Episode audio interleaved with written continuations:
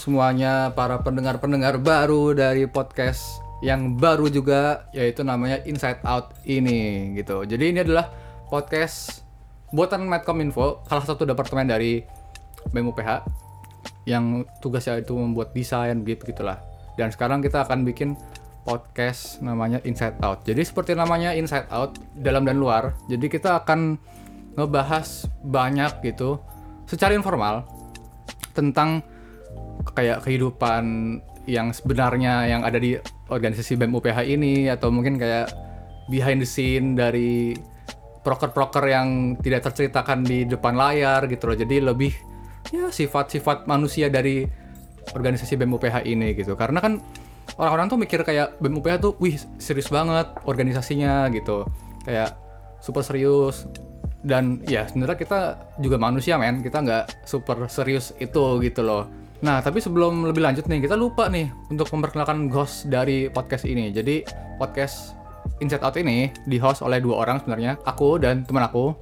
Aku namanya Stefan dari Medcom Info BEM UPH tahun 2021-2022 dan ada satu lagi sebenarnya namanya Bapak Andrew Rian. Dia adalah kadep Poma BEM UPH juga 2122 cuma karena dia lagi sakit jadi mungkin ya episode 1 dan 2 ini beliau tidak akan hadir gitu. Di podcast ini jadi host gitu. Mungkin episode 3 semoga dia disembuh bisa menghost bareng saya begitu.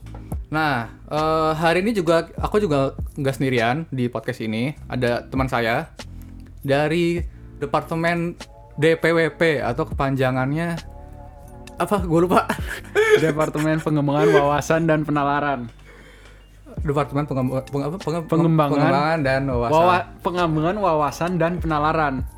Nah, eh sabar lu belum kenalin diri lu, diri lu. Mungkin lu bisa mengenalkan lu siapa di PWP, nama lu. Ini masih lanjut. Iya. Iya, lanjut. Lu lanjutnya bilang-bilang dong. Gue bingung ya mana. Kan dari tadi udah take. Oh, tadi terus kayak ada salah-salahnya gitu. Iya. Oh, lu nggak bilang. Gue kira mau ulang. Yaudah lanjut lanjut. Oke, halo semuanya. Thank you Evan udah undang ke sini. Nama aku Devon dari manajemen 2020. Tahun ini aku dipercaya sebagai anggota Departemen Pengembangan Wawasan dan Penalaran BEM UPH 2021-2022. Mantepan. Berarti kan lu kan sekarang di DPWP sebagai anggota ya, bukan bukan senior member ya? Bukan. Bukan kan? Gue pengen nanya nih, lu lu tuh kok bisa masuk BEM UPH pada awalnya gitu? kayak kenapa lu mau masuk BEM kok bisa lu melewati semua birokrasi masuk BEM gitu oh oke okay, oke okay. mungkin gue cerita dikit ya uh, itu kan awal awalnya kayak hmm, kita semua merasa pasti kuliah online itu agak mem membosankan ya lu merasa gak lumayan lumayan lumayan lumayan merasakan uh, membosankan jadi kayak perlu ada tantangan baru aja gak sih betul betul nah tiba-tiba kayak muncul BEM oprek. Itu kapan tuh? Muncul itu? Juni atau Juli? Ya sekitar segitu, segitu uh. lah. Ah. Muncul BEM oprek. Ya mungkin ini jawaban dari tantangan itu sih. Jadi kita hmm. coba daftar aja sih. Awalnya sih coba-coba doang. Terus ya uh, coba masuk, daftar, ikutin semua um, pendaftaran. Maksudnya flow dari pendaftarannya sampai interview segala macam. Eh akhirnya keterima. Tapi lu kenapa tertariknya BEM? Kenapa lu kan kan banyak kan ada UKM, ada uh, eh, UKM UKM juga banyak kan. Terus ada MPM, terus ada SLC, mentoring. Kenapa lu dari semua itu lu milih-milih BEM? Apa apa jangan-jangan lu ngeplay ke semua? Enggak sih, sebenarnya BEM ya karena karena uh, keren. Enggak, enggak juga sih, karena terlihat bukan terlihat kayak yang ada di IG itu doang. gue belum melihat ke tempat belum ada yang lain. organisasi lain yang muncul di IG gitu. Tapi lu tahu kalau ada mentoring, tahu, tahu dong tahu, mesti tahu. dong. Tapi dong. yang oprek waktu itu BEM. Oh. Berarti lu masuk BEM tuh karena gabut gitu. Iya, mau cari tantangan baru aja sebenarnya. gabut. Uh. Dan lu list pertama tuh langsung DPWP di formulirnya. Iya betul, DPWP langsung dari awal. Hmm, kenapa tuh DPWP? Kenapa nggak Hubex? Kan keren kan? Uh, karena Atau apa ya? Hubin. Ya? Mungkin kayak gue kayak lihat DPWP kan dikasih tahu penjelasannya DPWP itu apa di uh.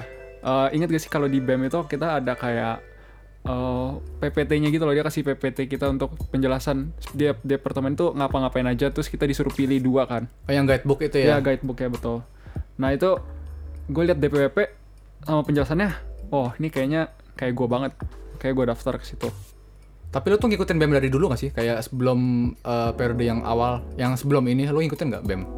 Eh, enggak sih gue Kayak- cuma pernah ikut salah satu program kerjanya ya itu pembebas gue ikut sebagai peserta Yang tahun lalu, ya pembebas tahun lalu yang diketahui oleh Pak Juan Vicente, sekarang jadi wakilnya. ya betul sekali betul Nah, eh, tapi kan biasanya tuh ada prioritas kan? Di mana pilihan pertama, pilihan kedua, pilihan, pilihan ketiga kan? Lu milih apa tuh setelah DPWP yang pertama? Eh, pertama gue pilih DPWP kedua gue pilih Dimas Dimas, ketiga nggak ada? ketiga nggak ada Cuma dua doang, dua doang ya? Kayak pilih dua doang deh seingat gue Dan sekarang lu ini nggak enjoy nggak di DPWP selama, selama udah hampir setahun nih? oh enjoy banget dong Enjoy banget, enjoy banget. enjoy banget Boleh tau nggak sih lu kerjaan tuh ngapain sih di, DPWP? Kerjaan utama lu?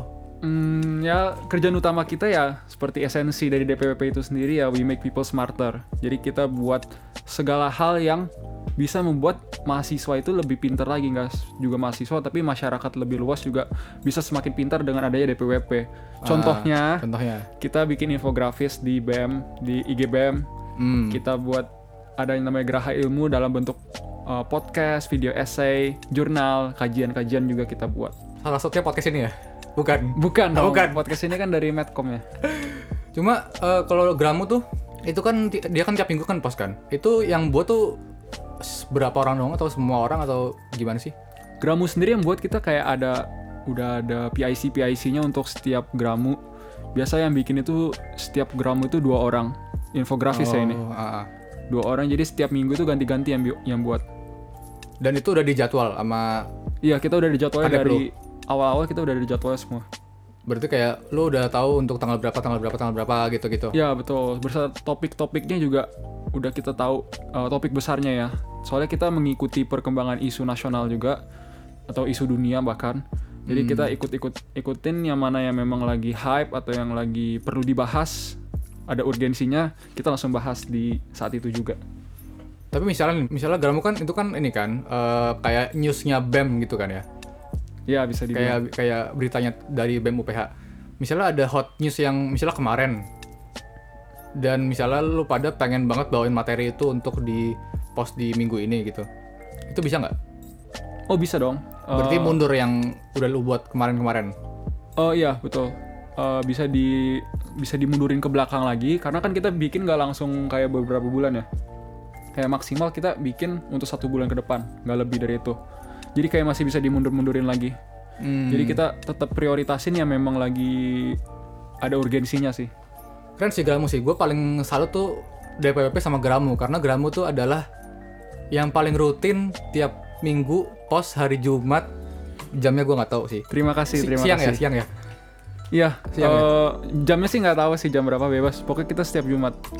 Ya kita harus thank you banget untuk kepada DPWP dan desainernya dari Medcom juga Kesia Natalia yang tiap minggu Oh iya, thank you Kezia sudah support Gramu. yang tiap minggu dengan setia membuat desain-desain IGBM, Gramu, News.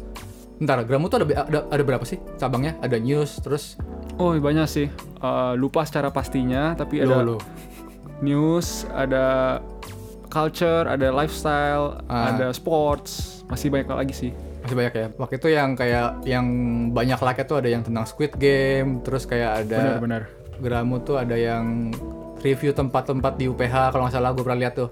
Ah betul betul betul. Terus kayak tempat makan di dekat Lipo buat mahasiswa UPH ada kan? Ya betul betul. Ada Jadi kan? kayak yang menariknya itu dari Gramu kita nggak cuma ingin eh, mungkin kalau kita berpikir ingin meningkatkan wawasan mahasiswa itu nggak cuma sekedar wawasan yang berat-berat gitu loh kayak membahas Hmm. politik, membahas isu nasional, Hmm. kayak sekedar menambah wawasan mereka tentang tempat-tempat di UPH itu juga sudah menambah wawasan. Jadi kita nggak cuma pengen bikin mereka lebih smart tapi smart dalam proses yang fun. Hmm, Itu sih yang kita I see. Cuman gue penasaran tuh Gramu itu kan tiap minggu ada konten terus.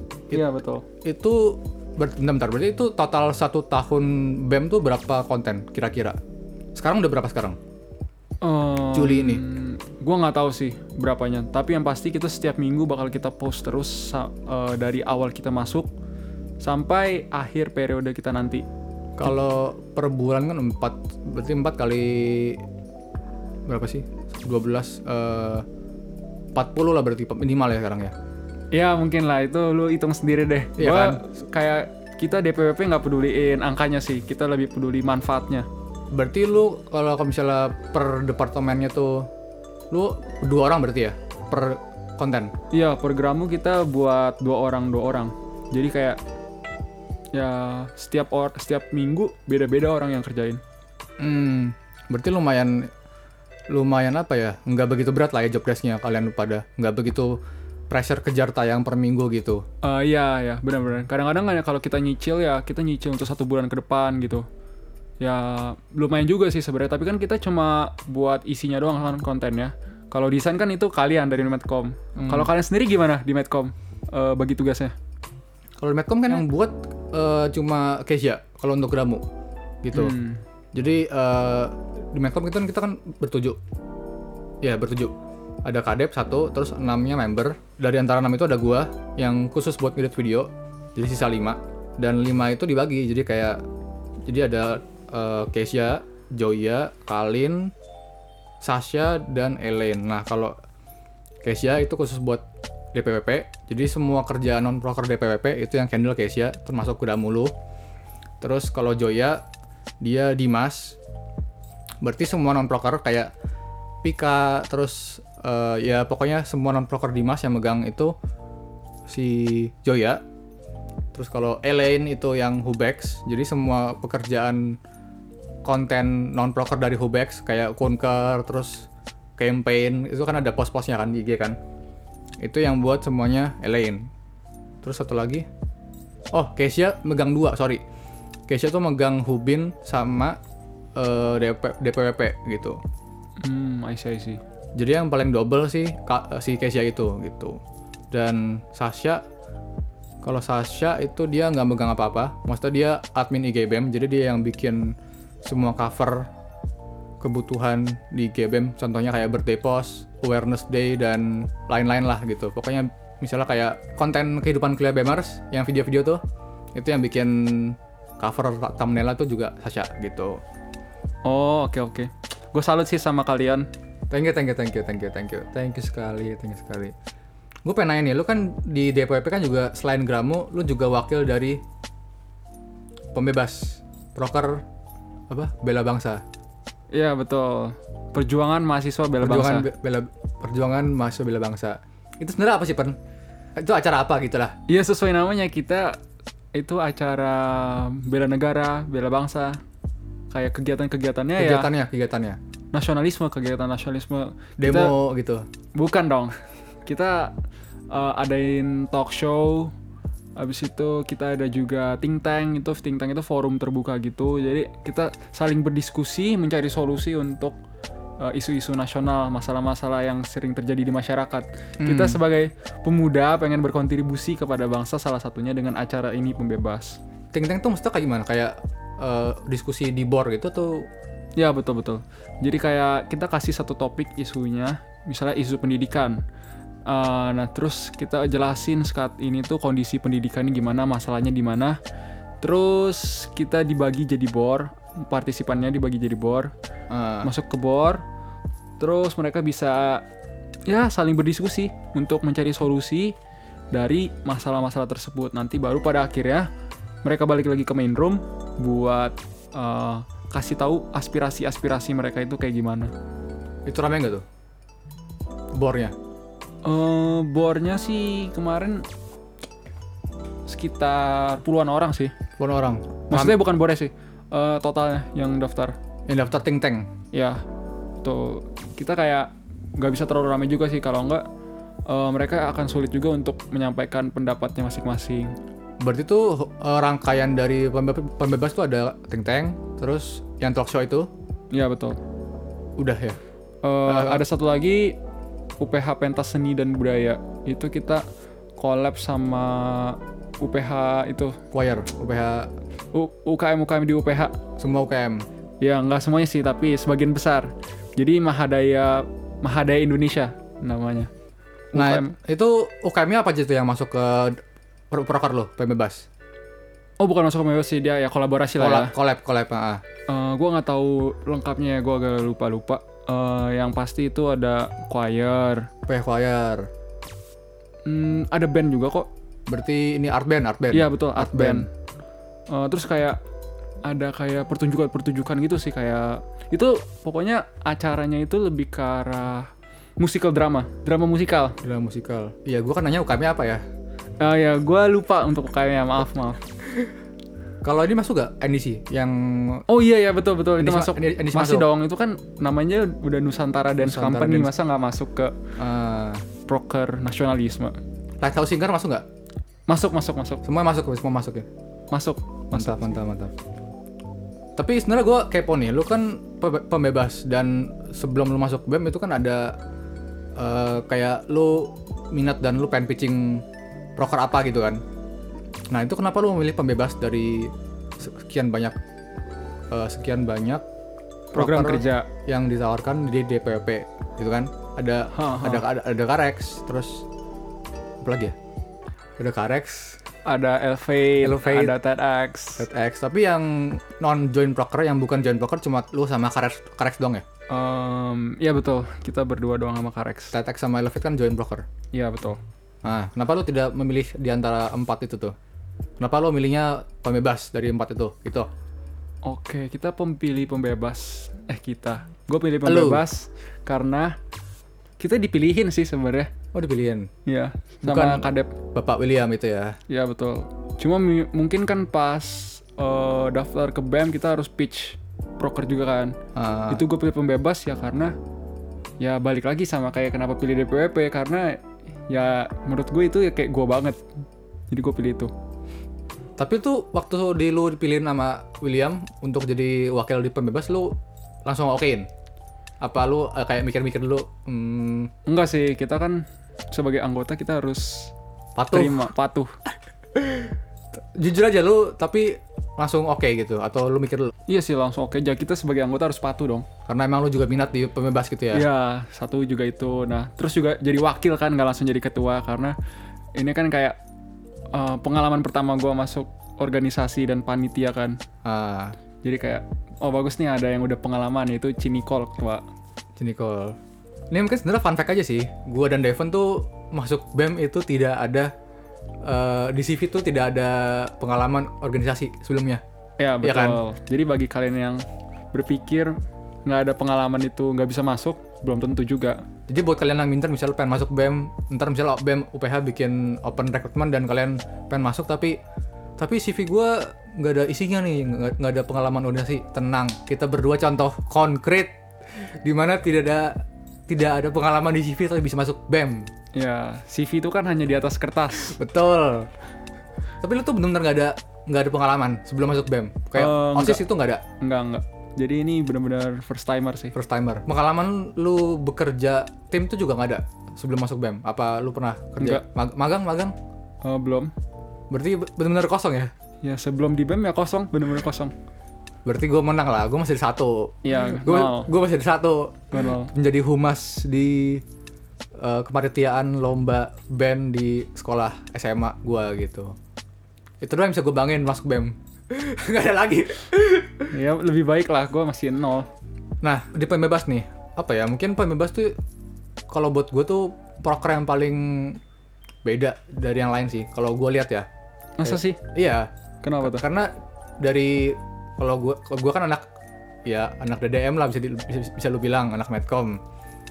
Yang paling mencolok tuh desainnya tuh pembebas menurut gue. Oh, karena sama-sama anak desain ya. Hmm, mungkin karena koor DDM kita juga kali ya. Siapa tuh? Eh Korei dia Oh, keren. anak arsi- arsitektur. Ray Gabriel ya. Ya betul betul. Nah, dan yang gue kepoin nih pen dari pembebas nih pen. Semua proker di BEM itu ada paid promote. Posting paid promote hampir tiap hari. Kenapa pembebas tuh nggak ada?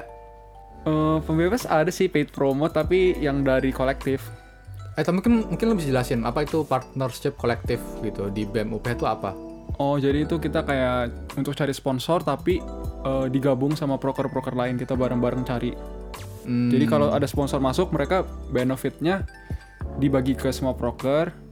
terus tapi eh, ya semua broker harus ikutin eh, ketentuan dari sponsorship itu kayak post paid promote kayak ya dan lain-lainnya lah post product review gitu-gitu Berarti kayak Petromat yang buat ramean semua proker BEM gitu ya. Iya ya betul betul Nah, kalau proker-proker yang lain kan gue lihat tuh eh, mereka bikin paid promote yang bukan kolektif ya. Paid promote terus juga ada eh, kayak PO makan makanan gitu kan. Nah, kenapa pembebas tuh kayak gue jarang banget lihat ada paid promote dan open PO gitu-gitu dah dibanding proker lain ya. Ah, sebenarnya ini ceritanya sih karena Kalian tuh dapat duit dari mana, Pen? Oke oke. Sebenarnya tuh kita eh, pikirnya tuh karena awal itu kita mau offline kan acaranya. Flying. Kita mau bikin kayak festival Nusantara gitu yang ada kayak eh, ada panggung gede, terus ada eh, bazar-bazar makanan wih. tradisional, terus ada eh, pameran-pameran produk lokal gitu-gitu. Hmm. Nah itu kan butuh dananya gede, makanya kayak kita pikir, wah ini kalau kita cari duitnya pakai paid promote nggak ada nggak nutup. Oh iya kayak dapetnya uang-uang receh lah kita nggak bisa Hmm. nggak nggak bakal bisa nutup. Nah makanya kita dari awal udah fokus bikin eh, untuk sponsorship, Sponsorship. individu. Jadi Oke. sponsorship khusus pembebas sendiri. Hmm. Dari awal kita memang fokusnya di sponsorship. Nah terus kayak Cinicol juga kayak nggak mau ada paid promote kan untuk individu. Kalau Hmm. mau ada paid promote post ya di IG pembebas bukan di IG panitia masing-masing. Bagus bagus bagus. Jadi kayak kita begitu, ya udah kita lanjutin ya dapat sponsorship. Eh, akhirnya sponsor sponsor sponsor sponsor juga eh, yang mau dengan kerjasama yang kita ajuin karena ya memang salah satu mutual benefit lah. Hmm. Mereka juga bisa berkontribusi untuk eh, membela bangsa kan. Tapi kan lu tadi bilang lu tuh menjual kalau misalnya pembebas tuh akan onsite terus banyak basar, acara gede. Dan sekarang pembebas tuh acaranya online doang berarti kan? Ya Jadi terpaksa tidak- karena eh, s- prokes ya. Prokes. karena nggak masih belum dibolehin Izinin. juga nggak ada izin jadi ya kita eh, online Nah itu nggak apa tuh? Mereka dari sponsor, pihak sponsor. oh nggak apa-apa dong kita kan dari awal kita udah ada dua skenario kita udah jelasin semua kalau online gimana kalau offline gimana dengan Hmm. target peserta masing-masing dan form of eventnya masing-masing Berarti lu dari awal pembebas tuh udah bikin plan B gitu ya? ya kita di proposal sponsorship kita udah kasih tahu semua sih Hmm. Dan mereka juga nggak apa dengan online itu gitu. ya betul nggak apa-apa mereka kita ya kita kasih value aja ke mereka lah Lumayan paham lah sekarang gua. Kok bisa pembebas duitnya dari mana tuh? Gua kira kan trading, mana tahu. Enggak dong. Enggak dong. Jadi afiliator gitu ya. Enggak Eh, dong. ya, mana tahu kan? Enggak dong. Kita dari sponsorship semuanya. Berarti- Banyak kan, enggak semua sih. Ah. Ada juga kita jual merchandise juga kan, baju. Tapi itu gede itu dari baju. Apa dikit doang receh juga? Ya nggak receh juga sih. Eh ralat kita bukan nyebut itu receh. Semua uang berharga.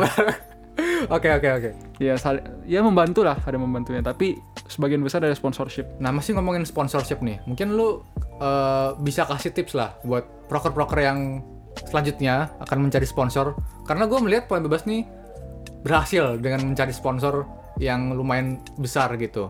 Mungkin lu bisa kasih tips kok bisa lu dapet channel untuk dapet sponsor yang lumayan besar gitu, yang bisa menutupi semua operasional dari pembebas begitulah. Oke, semua oke. kebutuhan Pa- lah. Paham paham. Eh, ya intinya sih kenali dulu broker kalian tuh Apa? apa value-nya yang bisa kalian berikan apa. Kalau udah gitu, kalian list sponsor-sponsor apa yang kira-kira cocok untuk uh, dapetin value itu dan bisa saling benefit, mutual benefit satu sama lain. Jangan sampai kayak kita jadi parasit atau atau kebalikannya. Kita kalau sponsorship itu in- intinya prinsipnya cuma satu, saling menguntungkan. Menguntungkan. Kalau kita udah saling menguntungkan ya bakal gampang. Habis itu kedua ya kalian ya kerja keras cari listnya yang banyak. Jangan cuma 10 list. Kalau bisa 100, 200 Seriusan? email. Itu lu pembebas berapa list tuh kalau kalau kalau gue boleh tahu? Kita kayak berkali-kali sih. Pertama aja 50 list, habis itu kayak puluhan. Kayak 100 ada di kita. Itu cepet lu list lu kontak semua tuh. Iya, kita email. Statusnya. Kita email. Dan yang sekarang jadi sponsor ada Adalah ada berapa? Oh, ada berapa? Yang sekarang jadi sponsor utama pembebas? Eh, kalau dari pembebasnya doang 4. Empat. Dari cepet empat tuh yang Iya. Makanya kan sungguh kerja keras ya. betul kalau Divisi sponsor ya. Bener bener banget. Abis itu juga jangan lupa kayak ya maintain komunikasi yang baik dengan mereka. Relasinya harus sehat. Hmm. Wah, sebuah insight yang sangat baru dan valuable ya Betul, dari daging. daging, daging. dari apa namanya? Dari Bapak Devon Swain ini. Dan oke, kayaknya udah lama nih kita podcastnya untuk episode 1. Jadi mungkin kita tutup aja. Thank you ya Pan udah mau datang ke podcast Madcom ini. Thank you juga udah diundang. Semangat, bentar lagi lengser. Geramu masih ada berapa sih? Geramu masih ada empat, empat lagi ya? Empat, Tiga lah. tiga empat pos lagi lah ya. Betul betul. Sebelum kelar BEM. Mungkin lu ada nggak nih eh, apa ya kayak semangat semangat untuk eh, calon-calon organisator yang mau join BEM atau yang mau join organisasi lain di BEM UPH eh BEM di UPH gitu. Oke. Lu ada- Gua juga thank you juga udah diundang ke sini. Oke. Eh, mungkin kalau kayak pesan-pesan gitu ya untuk penerusnya nanti. Penerus BEM UPH kita nih. Ya intinya lakuin apa yang kalian suka. Kalau udah kayak gitu, ya semua akan berjalan dengan semestinya, berjalan Hmm. dengan lancar.